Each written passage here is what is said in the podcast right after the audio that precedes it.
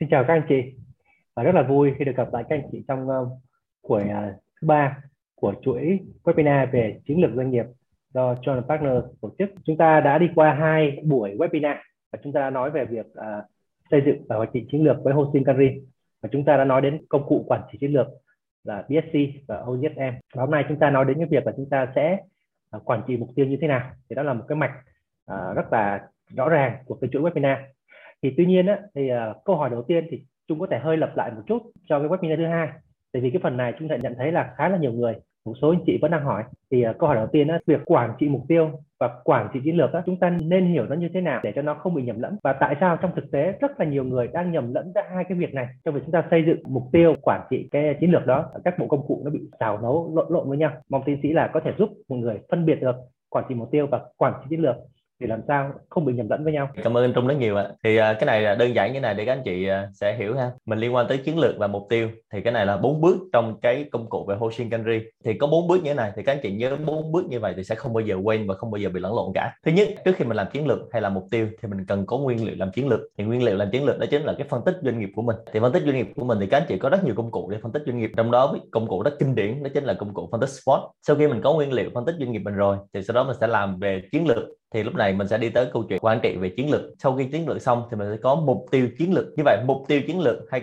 câu chuyện mà quản trị mục tiêu mà anh Trung mới hỏi á, thì nó sẽ nằm sau lưng cái phần về quản trị chiến lược. Nên chúng ta sẽ không làm quản trị mục tiêu nếu chúng ta chưa có chiến lược. Thành ra ngày hôm nay chúng ta đi nói về các công cụ KPI, OKR là công cụ về quản trị mục tiêu. Như vậy quản trị mục tiêu nó phải đi sâu về chiến lược, tức là mục tiêu chúng ta là để đo lường cái gì. Tại vì nguyên tắc rất đơn giản ha, các anh chị có thể nói chùm trường cái câu này, câu này rất là kinh điển trong quản trị chiến lược, là muốn cải tiến thì phải đo lường, mà không đo lường thì không thể cải tiến. Thành ra nếu chúng ta có chiến lược mà chúng ta không đo lường nó thì chúng ta không biết làm thế nào để đạt được nó. Thành ra sau đó đó chính là quản trị mục tiêu. Và cái cuối cùng, bước số 4 trong Hoshin Kanri đó chính là sau khi mình có mục tiêu rồi, mình có chiến lược rồi thì mình phải hành động. Như vậy cái cuối cùng đó chính là hành động chiến lược. Như vậy đó là bước số 4. Vậy đó là một cái series trong cái hành trình mà các công cụ mình đi kế tiếp với nhau. Thành ra ở đây nếu các chị áp dụng KPI, OKR hoặc là bất kỳ công cụ nào quản trị mục tiêu thì có thuật ngữ chung đó chính là MBO, Managed by Objective. Thì MBO nó chính là cái công cụ quản trị mục tiêu, còn KPI và OKR là những cái tool rất cụ thể, giống như cái búa và cái kèm vậy đó, mình xài cái gì cũng được miễn sao mình xài MBO là ok. Thì đó là câu trả lời tổng quan cho câu hỏi đầu tiên của anh Trung ạ. Cảm ơn câu trả lời của tiến sĩ Ngô Công Triệu. Thì như vậy là chúng ta có thể phân biệt được là cái việc quản trị mục tiêu và việc quản trị chiến lược, và như thế là cái việc quản trị mục tiêu nó sẽ phải đi sau cái việc chúng ta xây dựng chiến lược. Tiếp theo thì chúng sẽ có một câu hỏi này. Cái topic hôm nay là về KPI và OKR. Thì tiến sĩ có thể chia sẻ một cách ngắn gọn về KPI và OKR. Tại sao hiện nay nhà người đều nói tới OKR? Câu này của anh Trung là thông thường trong các lớp mà đào tạo về in-house của John Partners dành cho khách hàng về KPI và OKR, là mỗi câu mà anh Trung mới hỏi là mình nói tới 2 ngày lận. Bây giờ anh Trung hỏi 2 câu trong vòng trả lời có 2 phút thôi. Thì trả lời cái câu đầu tiên trước, ngắn gọn về KPI OKR là gì? Cái tên của nó thì nó đã thể hiện trong cái định nghĩa rồi, rất là đơn giản, thì các chị có thể tìm hiểu thêm. Khi mà tìm hiểu mà thấy mình hiểu chưa đúng hoặc là ai đó nói chưa đúng thì mình cố gắng mình hiểu lại cho nó đúng, vì cái này là một quan trọng lắm. KPI viết tắt của từ Key Performance Indicators, là tức là mình đo lường những cái chỉ số hiệu quả then chốt. Nhớ là KPI sẽ đo lường performance, KPI không đo lường các yếu tố khác ngoài performance. Thứ hai, OKR thì viết tắt của từ Objective and Key Results, sẽ là mục tiêu và kết quả then chốt. Nhưng mà hai cái từ này nó đã thể hiện ra luôn cái định nghĩa của nó luôn rồi. Nhưng vì nó rất là đơn giản nên không phải ai cũng hiểu và dễ làm được. Đó là lý do vì sao mà rất nhiều khách hàng của John Partners khi mình áp dụng các công cụ này mình gặp rất nhiều khó khăn. Câu hỏi số 2 là vì sao OKR nó là fashion? Thì từng có ngồi với anh Trung để chia sẻ câu chuyện của Silicon Valley và các công ty lớn trong nhóm Big Four, Big Tech là của Google, Apple. Thì OKR được áp dụng rộng rãi tại các công ty tại Silicon Valley. Kinh điển trong đó chính là áp dụng tại Google, và ông John Doerr là ông mà áp dụng OKR tại Google và nó thành công. Và sau đó ông chia sẻ công cụ này. Xin thưa các anh chị là KPI hay OKR đã đều xuất thân từ cái mục tiêu SMART. Thì mục tiêu SMART đó chính là công cụ rất kinh điển của ABO, và mục tiêu SMART á, thì nó ra đời từ cách đây chắc phải hơn 50 năm rồi. Rồi ABO là khái niệm quản trị mục tiêu chắc ra đời ở đây cả hơn 100 năm rồi. Còn OKR áp dụng tại Google á, thì áp dụng được khoảng tầm 20 năm.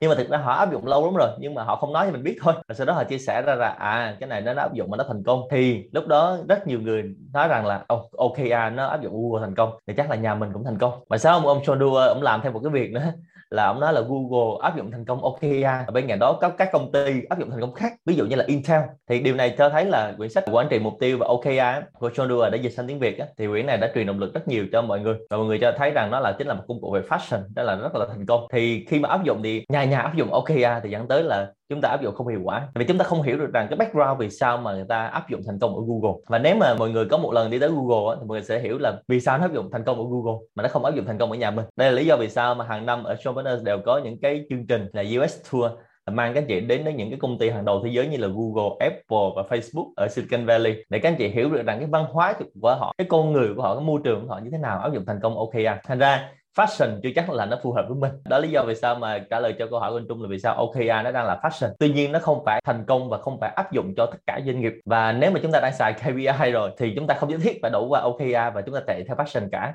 Và chúng ta nhớ về cái cách mà chúng ta đặt vấn đề, đó chính là đi từ why, what, how, tức là vì sao chúng ta xài những công cụ này, công cụ này nó áp dụng cho chúng ta như thế nào. Đó là câu trả lời rất ngắn gọn dành cho câu hỏi của anh Trung. Cảm ơn phần chia sẻ của tiến sĩ Ngô Công Trường. Thế thì Trung có một câu hỏi liên quan đến cái việc là những cái công cụ về quản trị chiến lược, quản trị về mục tiêu như thế này á, họ có thường xuyên họ thảo luận về SQ hay không, hoặc là có những cái case study nào họ đem ra SQ họ chia sẻ không? Thì không biết là tiến sĩ Ngô Trường có thể chia sẻ một chút về cái cạnh này không ạ? Dạ, cảm ơn câu hỏi của anh Trung. Dạ, câu hỏi anh Trung rất là thực sự luôn. Thì chắc là câu hỏi anh Trung mình trả lời thành vài ý nhỏ nhỏ để cho mọi người theo kịp. Thì chia sẻ mọi người là tuần trước mình ở Silicon Valley và mới ngày hôm qua thì mình xuống khu vực Anaheim. Ở cái khu Anaheim là khu năm nay rất là đặc biệt, là ASQ muốn tổ chức tại khu này, tại vì khu này có rất nhiều người Việt, thì cho các anh chị có thể tiện tham gia hội thảo, tham gia hội nghị, tham quan các doanh nghiệp lớn và có thể là đi thăm thân nhân. Thì năm nay ở Anaheim thì xuống dưới đây thì chia sẻ với anh Trung là không biết vui hay buồn, tất cả khách sạn là fully book, tức là tất cả khách sạn là kín phòng, từ khách sạn lớn tới khách sạn nhỏ. Và bà con người Việt ở đây thì năm nay được